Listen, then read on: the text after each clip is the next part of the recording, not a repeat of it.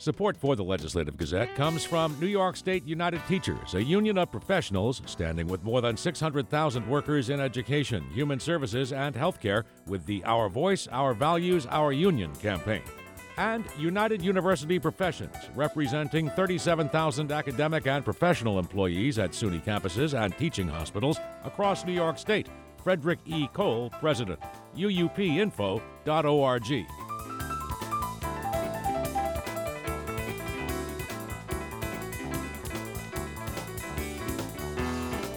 Just over 2 weeks before the new fiscal year, the two chambers of the New York State Legislature have released their proposed budgets. The Legislative Gazette's Pat Bradley reports. The chamber's rank and file are reviewing the details in each one-house budget plan. State senators received a briefing Wednesday in advance of a planned floor vote on Thursday. The Senate's plan restores or increases funding to a number of programs, including agriculture, increases Governor Kathy Hochul's budget's proposed $1.9 billion recommendation for community college funding by $8.7 million, adds $13 million in cost of living support for the elderly, and, quote, intentionally omits the executive proposal to increase tuition for SUNY and CUNY, unquote. Senate Majority Leader Andrea Stewart-Cousins says the one-house budget is a statement on Democrats' priorities. Obviously, it's affordability. Obviously, it's trying to keep money in the pockets of New Yorkers while we continue to invest in our priorities, obviously the economy, health, education, the environment, housing, promoting our small businesses, and just, again, moving forward in, the important aspects that New Yorkers expect us to pay attention to. Republican Senate Minority Leader Rob Ortt contends the plan is unsustainable. This budget does nothing to help New Yorkers who are facing affordability challenges. The biggest takeaway is that this budget their resolution spends $9 billion more. They're laser focused on protecting people who've committed crimes. They've done nothing. Talk about the unemployment insurance. There's nothing about that. Even the Assembly, my colleagues in the Assembly, Democrat, they actually put up, I think, $2 billion? $2 billion. Some recognition that this has to be paid down and that our businesses are getting stuck with the bill. My colleagues in the Senate, no such acknowledgement. So very disappointing, very frustrating. In its plan, the Assembly restores funding to higher education, school aid, Medicaid, aid to local governments, and other programs. Assemblyman Billy Jones, a majority Democrat representing the 115th District, says he is proud to have secured critical funding for the North Country while rejecting proposals he says would harm localities. I see some infrastructure improvements in there. I had a bill for our volunteer fire departments that will help with infrastructure and equipment costs. We got a portion of that in our budget. I'll still keep pushing for that. There's other things that have become vital to help our seniors as well. Agriculture. There's a lot of things in there. Tourism to help our Adirondack towns out. So a lot of budget priorities. I think we can get a lot of this stuff into the final budget. Republican Assemblyman Matt Simpson from the 114th District said he was reviewing the proposed budget, but was pleased with a number of items. There were several things that I'm pleased to see. Funding for Cornell Cooperative Extension included increases in, much of their programs. And I think there was an overall increase in the ag area of the Assembly budget. The increase in water infrastructure funding, that is a huge issue. I'm pleased that the universal school meals, universal free lunches in schools was included in the Assembly one house. There's a lot of great things in here. Here's another really important addition, and that's a firefighter capital improvement fund established at the $10 million level. It really needs to be much higher. Last year's final budget agreement was 9 days late. For the Legislative Gazette, I'm Pat Bradley. The New York State Republican Party elected its next chair to steer the party through the 2024 elections. Ed Cox is taking a second turn at running the party. The son-in-law of former President Richard Nixon says he wants to build on inroads made by Republicans in New York in 2022. More from our Capitol correspondent Karen DeWitt. Cox and other Republicans at the party's annual meeting held Monday outside Albany are buoyed by some unexpected wins in New York in 2022. Though a predicted nationwide red wave never materialized, the New York GOP flipped 4 congressional seats, and the governor's race was the closest it's been in nearly 3 decades. Cox believes Republicans in 2024 can take down the Democrats' supermajorities in the state Senate and Assembly. He says the Senate's recent rejection of Governor Kathy Hochul's choice for chief judge, the first time in the state's history that that's happened, shows that Democrats in the legislature have too much power. They're drunk with power. That's the most important thing to them, and they're now trying to take over the judiciary. That's corruption of the worst sort. It's corruption of the foundations of our democracy. Cox previously served 10 years as party chair, from 2009 to 2019, until he left to lead a fundraising effort for then-President Donald Trump's bid for a second term. Cox was succeeded by Nick Langworthy, stepping down after being elected to Congress last fall. Cox says he plans to provide a fresh outlook, though, and his leadership team will include a number of new faces. We're bringing in a team that does have a lot of new blood in it. Cox says he will rely on, among others, the advice of former Congressman and former Assembly Republican leader John Faso. Faso spearheaded a successful challenge of Democratic-drawn election district lines. Republicans are outnumbered by Democrats by 2-1 in New York, and they have fewer members than the number of New Yorkers who identify as independent voters. But Cox says he thinks the Republican platform of public safety, job creation, and improving education are more in step with average New Yorkers than some of the values of the Democratic Party. He says New York may be a blue state, but it's more of a blue-collar type of blue. And he says Democratic U.S. Senator Kirsten Gillibrand, up for re-election this year, is vulnerable. She's a non-entity. People don't know what she's done or what she intends to do. And I think she's going to have challenges on her side, and I think we can win that race. The 2022 GOP candidate for governor, former Congressman Lee Zeldin, has been mentioned as a possible Republican candidate for the post. Cox is refusing to be drawn into the 2024 presidential race this early. He says he won't say whether he would support Trump or if it's time for a new candidate.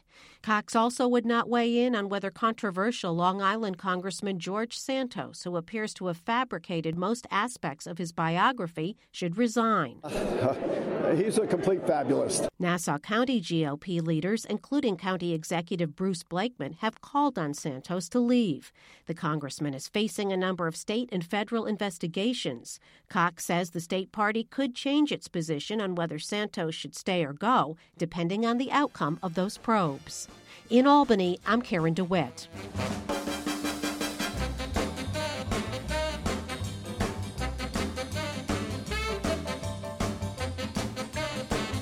You are listening to the Legislative Gazette, a program about New York State government and politics. I'm David Gustina.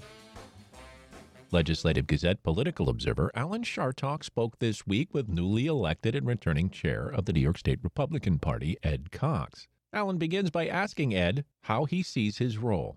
Well, in this case, the chairman is going to be, first of all, there are 62 counties, 62 party chairs. And in the process of becoming chairman, you call them all. And I found that we have some really terrific new chairs, and particularly the upstate cities where we needed them, Onondaga and Monroe and Erie and Broome. So we work with those chairs with respect to, in the local elections coming up, to recruit good candidates, make sure they're well-funded, get some momentum in the local elections, some good candidates out of that who can then run for the assembly seats or the Senate seats, or again, a good candidate, and this is a little bit different, who can run against Senator Gillibrand, who is up in 2024. Can she be beaten? Sure. What's her name again? Yeah. What has she done? You know, people don't know her. I'm not even sure she lives in New York any longer. and she really hasn't done much, certainly not much to benefit New York State while she has been in the Senate, so the U.S. Senate. So she is vulnerable. I think that there are rumors that even Andrew Cuomo might challenge her. You believe he might? No, I don't believe the rumors. If you really pushed me on it, I would say, but I think AOC would very much like to challenge her. I think she's very vulnerable, Gillibrand, very vulnerable to a challenge from the left. But regardless, I do believe that she will be challenged. In any case, she is weak. We put up a strong candidate. I think we can make a good run at her. And the strongest candidate you can think of off the top of your head right now is? No, I do not have one off the top of my head. But I'm sure that there are those who will show up and others who we might talk to about doing it. But we do have to get started fairly quickly on that race. If you're going to run a statewide race, and this is what Lee Zeldin did, he got started in the year before. Sometime in the spring, that's when you have to get started if you're going to, a Republican making a run for a statewide office here in New York State. That's Ed Cox, the newly elected and returning chair of the New York State Republican Party, speaking with Legislative Gazette political observer Alan Chartock.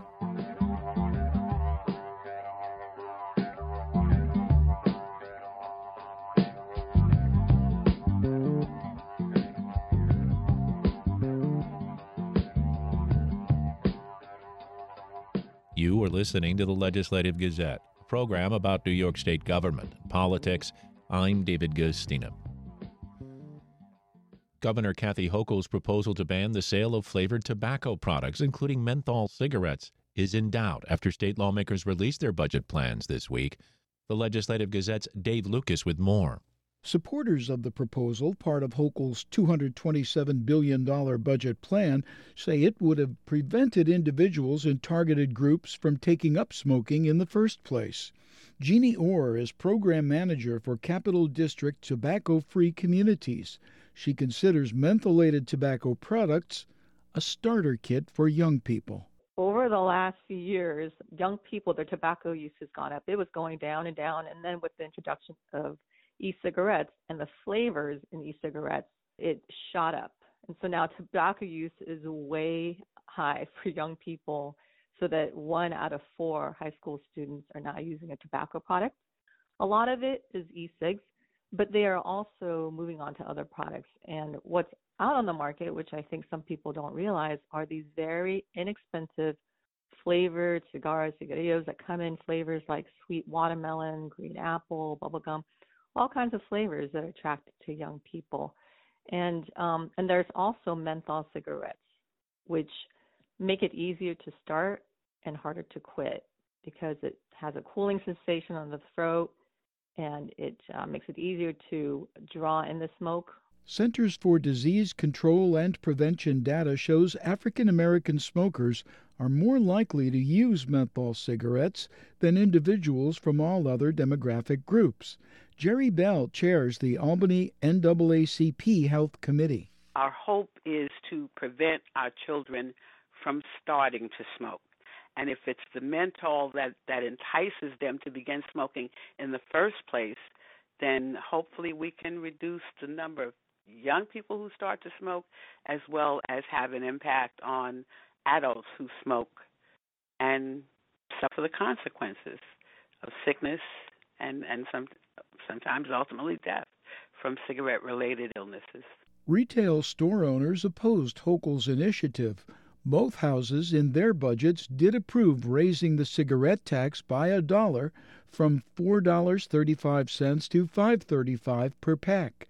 Kent Sopris with the New York Association of Convenience Stores argues a menthol ban makes no sense since state cannabis policy allowed flavors such as fruit punch and grapefruit to be marketed in state-licensed stores. What these prohibitionist policies do, including the regressive tax increase, only hurts small businesses and strengthens the illicit underground market. It has no meaningful impact on smoking rates in New York State. New York State a couple years ago banned flavored tobacco vape products. My members don't sell those products, but they are prevalent throughout New York. Kids still smoke them. Adults smoke them. They've they've legally been banned since 2019, and yet they're everywhere. They're in the illicit market. People can get them in other states nearby. People can get them on native reservations. That's just a template for what will happen if menthol, which is about a third of the category sold by my stores, is banned. It will be taken out of the regulated, taxed retail space and thrown into this unregulated, untaxed, wild, wild west retail market where they don't do things like ID check or pay taxes. Soper says the tax increase will hurt the 7,500 businesses he represents by driving customers to buy tobacco products elsewhere. They're going to find them in the reservations. They're going to find them in other states, or they're going to find them in the illicit market we've been talking about. You know, this illicit market is about 53% of all cigarettes in New York State that are purchased and used are from the illegal market. As it's written, as per the Assembly's proposal, the state's going to lose money on the tax increase. In their proposal, they assume a $13 million hit on the first year alone, nearly $80 million over 4 years. So that's money that's going to be taken away from cessation and health programs. Hochul's office did not reply to a request for comment. The final budget is due April 1st. For the Legislative Gazette, I'm Dave Lucas. Student journalists across the state want New York to limit censorship of high school newspapers. Dozens of students traveled to Albany last month to push for the bill, but a group of school administrators says now is not the time to rock the boat. Reporting for the Legislative Gazette, WSKG's Megan Zarez has more. Ada Gray is a senior at Corning Painted Post High School. She's also an editor-in-chief for one of her school student publications, Tessa Ray. So these three teams in here are coverage teams, so they work on the photos, just sports stories, all of that, and weekly coverage. And then Tessa Ray is Corning's yearbook, but the publication has become much more than just class pictures and autograph pages. The students also publish in-depth news features, and they do regular news coverage of school events. Ashley Tiwari shares the editor-in-chief role with Gray. Some of the issues we've covered is banned books, dress code, school safety, stuff like that. The two say they're fairly lucky. Their principal and teachers have always been really supportive, even though their work has at times sparked controversy in their community. Here's Gray. When I was a freshman, we told a story about a senior that was going through a pregnancy and how the couple was dealing with it and how everything, what they were going to do after the baby was born. And I know there were a few community members who were I'm not really sure that we should be promoting this. Tiwari and Gray are a part of a group of students across New York campaigning for a bill that would protect student journalists' First Amendment rights.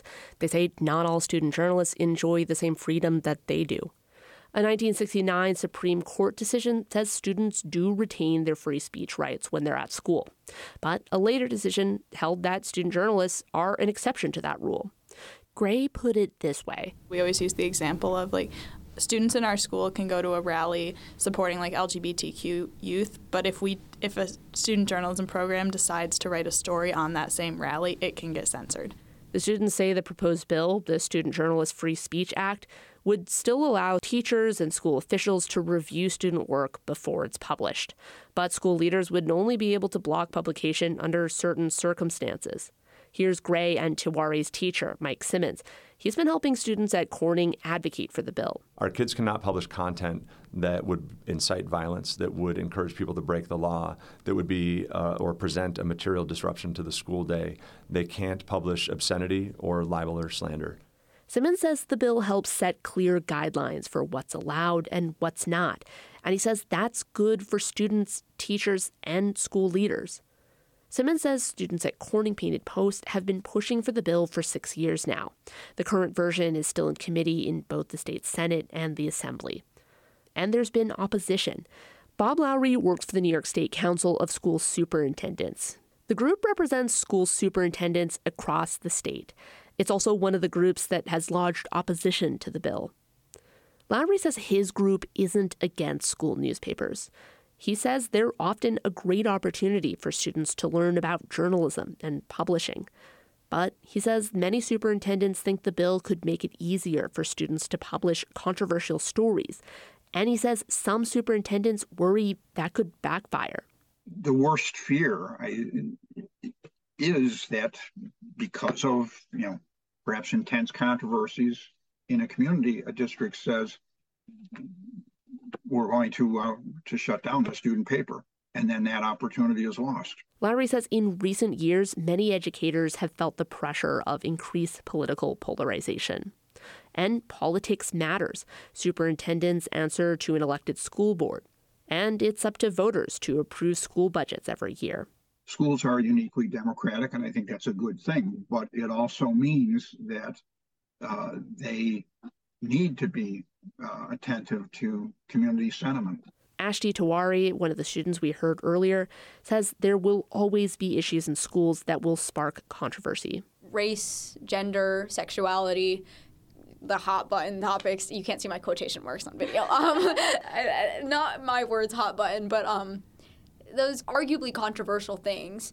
But in my opinion, they are things that we face as students today. Tiwari and Gray say students are going to explore those topics anyway, whether that's on social media or in the hallways or in a school newspaper. We want everything to go through a reputable source so people are getting the facts and what actually happened, and also telling people stories that deserve to be told. And they say that's exactly why student journalists have a really important role to play. That's WSKG's Megan Zarez reporting for the Legislative Gazette.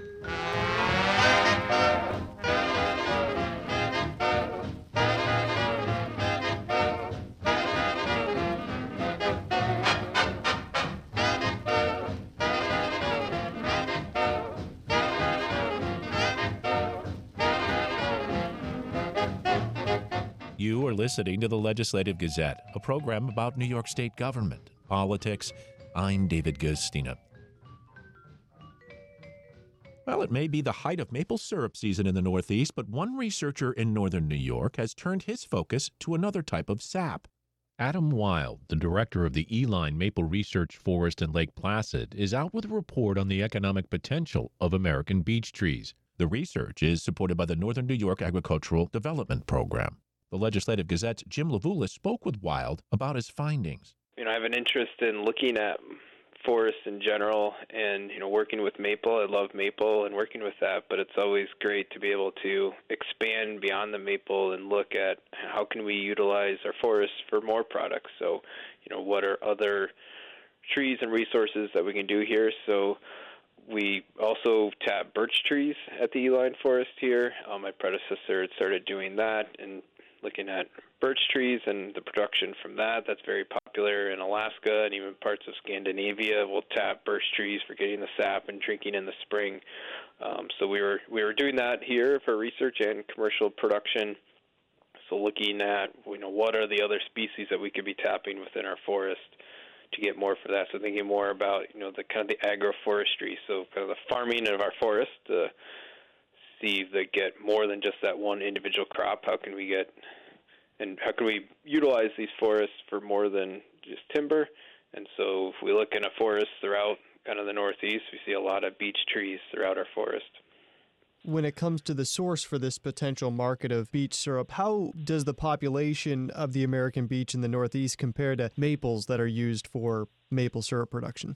They're fairly similar. The range for American beech and sugar maple overlap quite well and grow in usually the same type of forest. So there is quite a broad range of beech trees growing throughout the northeastern United States, southeastern Canada, and reaching down kind of through the Appalachian mountain range.